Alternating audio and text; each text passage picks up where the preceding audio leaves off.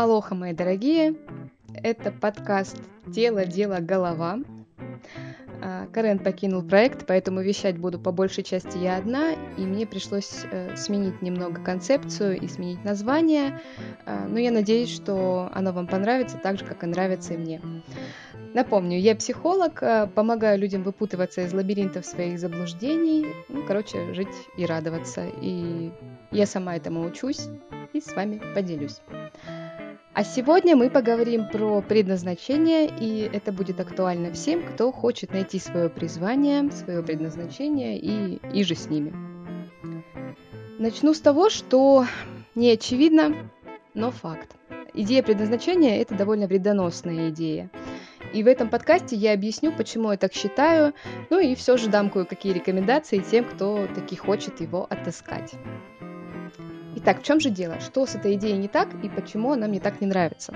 Э, в принципе, я а, могу сказать, что нашла свое призвание в данный конкретный момент времени. Почему я так говорю?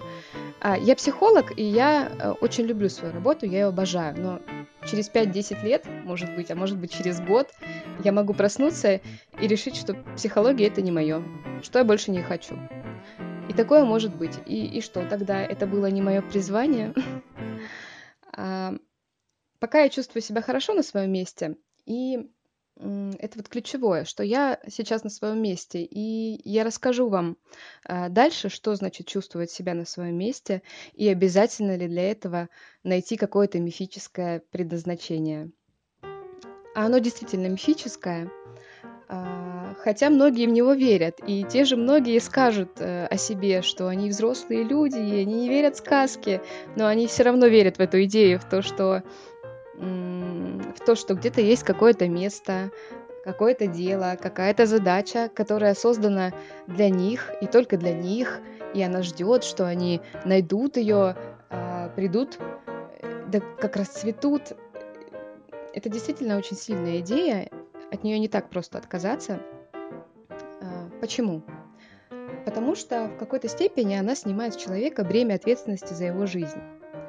Да, то есть не я сама что-то найду, что-то решу, что-то там буду делать, приму в конце концов какое-то решение, что я занимаюсь вот этим делом, а не каким-то другим. А будто бы это где-то кем-то для меня предопределено.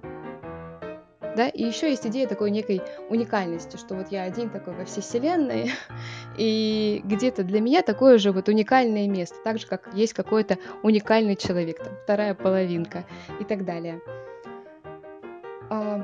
И я всегда против таких вещей, которые снимают с человека ответственность за его жизнь и ответственность вообще. Я понимаю, почему эта тема так растиражирована. Я очень хорошо понимаю тех, кто хочет найти свое призвание, свое предназначение. Я э, тоже очень хотела когда-то, когда только услышала о том, что вау, оказывается, это вот что мне так что я так метусь, вот что мне так все неприкаянно, просто где-то есть предназначение, я его просто не нашла. Да, тогда мне эта идея зашла замечательно, но спустя какое-то время я понимаю о том, что это крайне нереалистично. А, но идея привлекательная, а, очень красивая, но это всего лишь история, всего лишь сказка. И вот почему. А, подумайте, нас, людей, на Земле, нас очень много. Помимо нас есть масса других форм жизни, бактерий, вирусы, растения, там, есть разные галактики, есть формы жизни, о которых мы даже не подозреваем.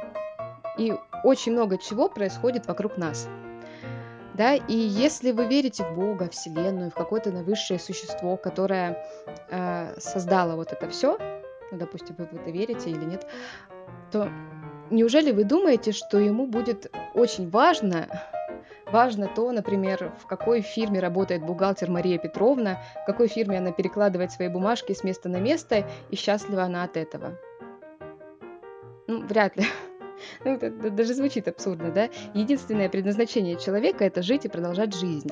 И если его не станет, то будут существовать и другие формы жизни. И это уровень гораздо более глобальный, чем то, чему вы посвятите 50 лет своей жизни между универом и пенсией. Просто, просто подумайте об этом. Я, например, в этом не вижу никакого смысла, да и в принципе мне не нравится то, что кто-то что-то там решает за меня. Что я сначала буду найти что-то, какую-то, не знаю, пасхалочку на своем жизненном пути, и только там, и тогда я реализуюсь. около этой идеи есть еще несколько мифов, которые делают ее еще более привлекательной, но еще более вредоносной. И одна очень распространенная, кто-то из великих сказал, если ты найдешь любимое дело, ты не будешь работать ни одного дня.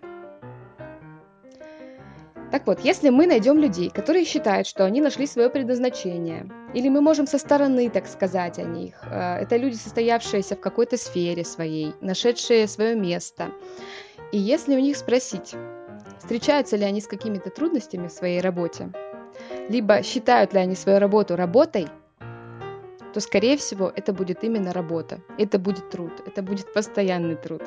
Иначе просто невозможно состояться ни в чем. Без этого не бывает успеха. Вы наверняка слышали про правило 10 тысяч часов, что можно э, стать мастером в каком-то деле, только отработав это количество часов. Оно может быть, конечно, и меньше, но так или иначе это сумма с э, тремя, как минимум, нулями, эта цифра. А, да, и это работа, иначе откуда взяться навыкам? А, и к тому же мы не всегда в состоянии заниматься даже тем, что любим да, вот предположим, у вас есть какое-то увлечение, которое вам очень нравится, ну, я держу пари, что вы не каждую минуту своей жизни готовы посвятить ему. Иногда просто не хочется этим заниматься, хочется заняться чем-нибудь другим, просто отдохнуть и, и так далее. И даже оно наверняка получается у вас не всегда.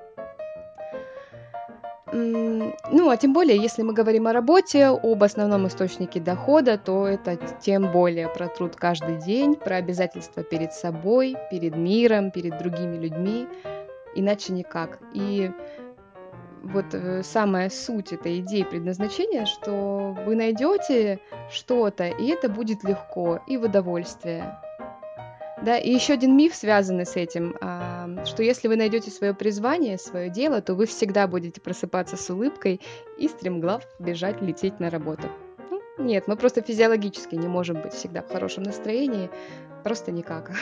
Ну, а вы тем более еще подумайте, как быстро мы привыкаем к хорошему, как быстро что-то хорошее, а, как даже что-то, чего мы очень ждем, становится обыденным и рутинным. А следующая история, идея, миф – это то, что при встрече с призванием, предназначением ты раскроешь все свои таланты и совершишь супер скачок в развитии, а, в общем, по максимуму себя реализуешь.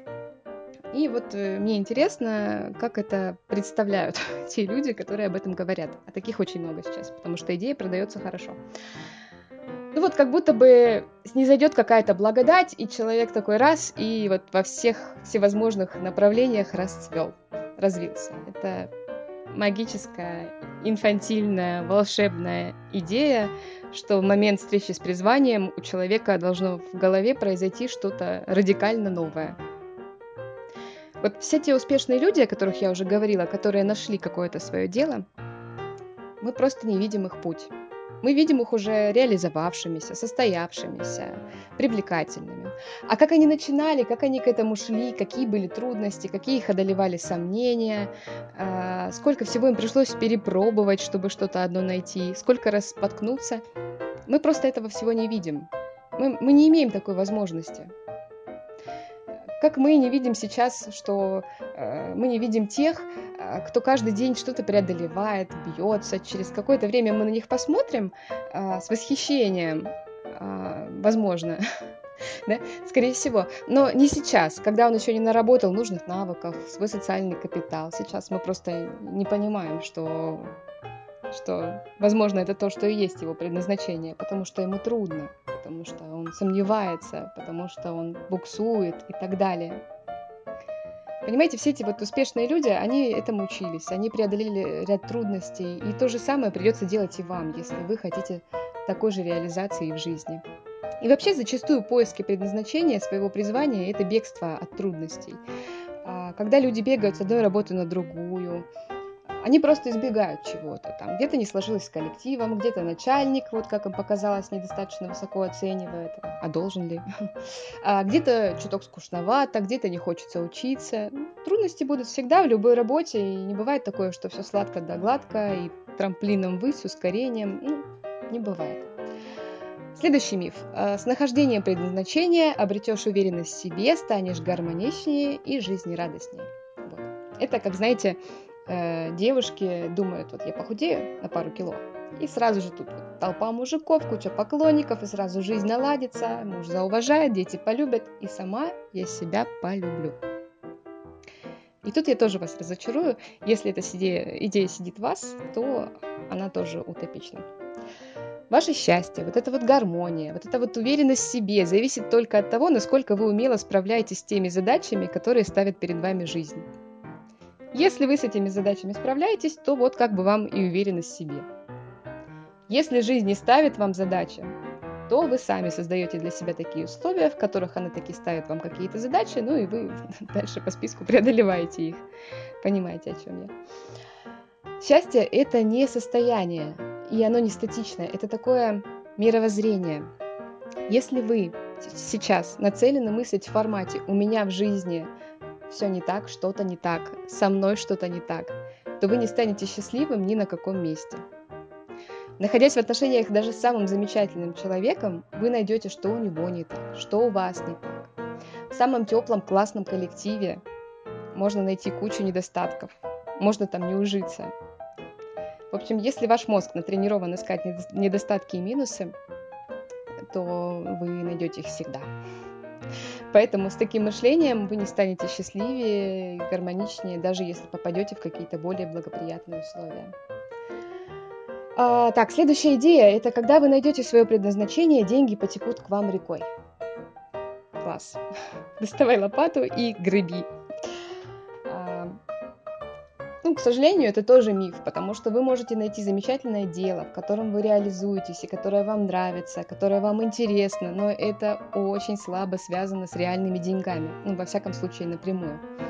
Деньги станут приходить, если вы будете давать какую-то ценность другим людям, а не просто заниматься чем-то интересным для себя. Да, ведь на самом деле мало кто из нас, э, кто ходит на работу, что-то делает, задумывается о том, а что ценного я делаю вообще для компании, для своего работодателя, начальника, для своих клиентов. И если вы даже занимаетесь своим предназначением и даете что-то ценное, то все равно не так просто это. Э, людей, этих клиентов, э, заинтересованных, в общем, в ваших услугах, в продукте вашего труда, этих людей нужно еще найти и привлечь, и, выдел- и выделиться среди других. И даже это не случится автоматически. Все равно придется преодолевать трудности, приобретать какие-то навыки, решать задачи, напрямую не связанные с вашим предназначением. Понимаете, да, что эти вот задачи напрямую не связанные могут быть скучными, рутинными, их может быть много, но тоже никакого волшебства. В общем, деньги и предназначение – это совершенно разные истории. И даже если вы найдете то дело, которым вам нравится заниматься, и вы захотите сделать его основным занятием, то вам все равно придется учиться его монетизировать и разными способами, путями, и это не всегда легко и увлекательно. Короче, если вы найдете свое призвание, это никак не решит ваших материальных проблем, если они у вас есть. Увы. Все же хочется, да? Хочется что-то найти, хочется тоже успокоить свою душу, и я таки расскажу вам, что нашли те люди, глядя на которых мы можем сказать, что вот они нашли свое предназначение. Это три пункта. Во-первых, это дело им интересно, и они чувствуют себя в нем компетентными. То есть они могут там разобраться, понять, у них получается, и это доставляет им удовольствие. Вы не найдете ни одного человека, который сказал бы, вот это мое дело, вот мое предназначение, но я в нем нифига не разбираюсь. Да, таких нет, и вы понимаете почему. Второе – это люди. Рядом с вами должны быть те люди, которые вам нравятся, и которым вы нравитесь, и которые принимают вас. Это может быть коллектив, это могут быть, быть э, клиенты, это могут быть какие-то партнеры. Э, вы можете быть частью какого-то профессионального сообщества. И так далее, это всегда про людей. У вас должно быть вот это вот э, ощущение принадлежности. Все-таки мы люди созданы для того, чтобы работать вместе. И третья компонента, место, которое вы назвали бы своим, э, оно там, где вы можете реализовать свою потребность в самовыражении, э, или ее еще называют потребность в автономии. О чем это? Э, вы должны там иметь возможность что-то контролировать. Может быть, контролировать какой-то процесс ваш и только ваш. Либо делать э, какой-то свой вклад, если вы работаете в команде, и этот вклад должен быть значим. И вы должны это ощущать, да, и другие должны это признавать. Вот. Итак, три признака э, призвания, призвание в кавычках. Угу.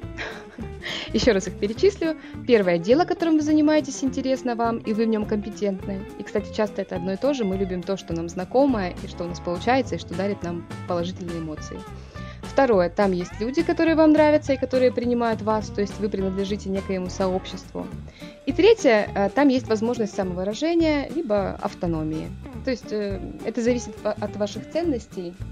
Это может быть творчество, власть или безопасность, в зависимости от того, что у вас на первом месте. В любом случае, это что-то про вашу важность, что-то про вашу значимость. Мы все реализуем свою значимость, важность по-разному. Кому-то нужно стать руководителем в коллективе, в компании, там, достигнуть каких-то вершин. Кому-то важно творчески реализоваться и быть в этом лучшим. Ну, или быть не лучшим, но делать какой-то важный вклад. В общем, быть кем-то. Это про то, как быть кем-то. Вот так вот. Итак, с чего начать? Если вы задаетесь вопросом предназначения, то, вероятно, вас что-то не устраивает в текущей ситуации, и нужно понять, что именно. Вот прям определить. А потому что, если вы определите точно, да, вы можете это поменять, и ситуация изменится. Предположим, вы работаете, и вы чем-то недовольны. Пройдитесь по своей работе с точки зрения этих трех параметров, что я перечислила. Посмотрите, нравятся ли вам вообще вот эти все процедуры, которые вы делаете каждый день. Нравятся ли вам отношения с людьми, с которыми вы работаете. Есть ли у вас возможность контролировать эти процессы, либо как-то э, выражаться на работе, делать, э, выражаться, самовыражаться, делать то, что вам нравится. Посмотрите, что из этого конкретно вас не устраивает. Иногда не обязательно менять работу, не обязательно радикально менять свою жизнь для того, чтобы удовлетворить эти потребности. Можно научиться общаться с людьми, просто сменив коллектив и оставаясь в той же сфере. Просто я вас вызываю к тому, чтобы вы отказались от этой идеи, от идеи легкости, что решатся все проблемы, как только вы найдете свое призвание. Возможно, наоборот, проблемы только начнутся, потому что нужно будет как-то зарабатывать, потому что нужно будет искать клиентов, ну, если мы говорим о фрилансе или своем бизнесе. Если это будет новая работа, то придется притираться с новыми людьми и решать новые задачи в любом случае. Поэтому не нужно оттягивать какие-то сложности, если вы их боитесь. В этом нет совершенно никакого смысла. А лучше ныряйте в это с головой. А, как понять, во что нырять? А, ну, во-первых, вам поможет в этом мой последний подкаст, который я для вас записала, как понять, чего я хочу. А, во-вторых, я нашла для вас несколько вопросов, и вот если вы хорошенько над ними покумекаете, так сказать, подумаете, вы, возможно, что-то сможете для вас понять. Мне понравились эти вопросы, хорошие. Они такие. Чем бы вы занимались, если бы вы были богаты? Если бы вы разбогатели, а, если бы вам не пришлось зарабатывать на хлеб? Да? Либо наоборот, если бы вас уволили с работы, вы вдруг оказались на улице, без работы, потеряв все, то чем бы вы занялись? Чем бы вы занимались, если бы вы были очень бедны?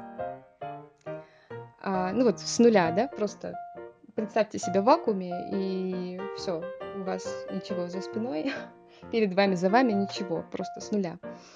А, либо каким делом вы готовы заниматься часами напролет? Наверняка есть какие-то такие дела. Проведите их ревизию. Ну и последний вопрос, наверное, самый важный, это что вы умеете, что ценного можете дать другим людям.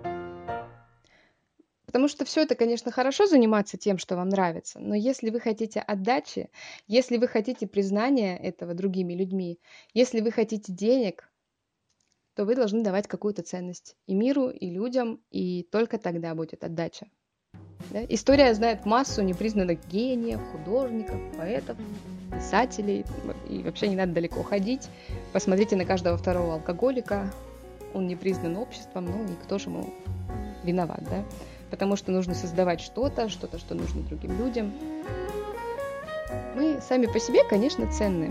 Ценны, цены, но только для себя, для себя самих. А для других людей мы ценны только постольку, поскольку они получают от нас что-то ценное для них.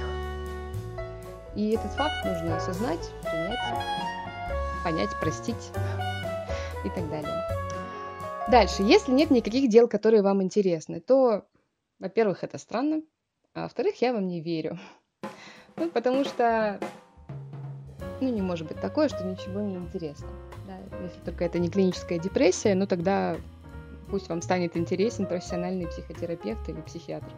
Вот. Но возвращаясь к тому, что если у вас нет никаких дел, да, вы не видите перед собой ничего, а, и вы действительно не, не умеете ничего из того, что несет ценность другим людям, то идите и учитесь это делать. Что-нибудь минимально симпатичное вам. Да, и не боги, как известно, обжигают горшки, и вы тоже можете научиться чему угодно, практически чему угодно. Вот. Так, это то, что было по первому пункту. Э, второй пункт – это люди. Помните?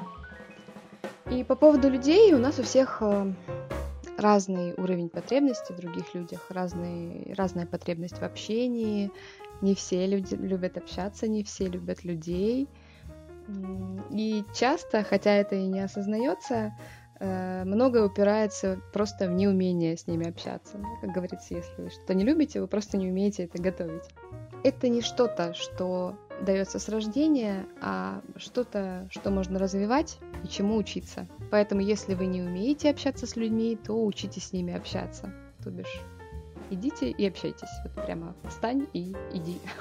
Вот, но потребность это есть у всех. Потребность в принятии, потребность в принадлежности. Просто у всех. Правда. И последнее – это потребность в самовыражении и в автономии. Третье. А, что делать с ней?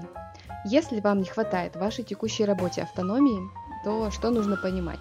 А, что чем выше уровень профессионализма человека, тем выше, э, чем выше его компетентность, тем чаще всего выше бывает его потребность в автономии и его потребность в самовыражении. Потому что он все знает, всему научился, и ему хочется решать новые какие-то задачи. Ну и, как правило, такого человека, конечно, будут поднимать вверх по карьерной лестнице, а, поэтому если вы на какой-то позиции, на которой у вас мало свободы, то наращивайте свои профессиональные навыки, то беритесь за новые задачи, то решайте проблемы своего руководства.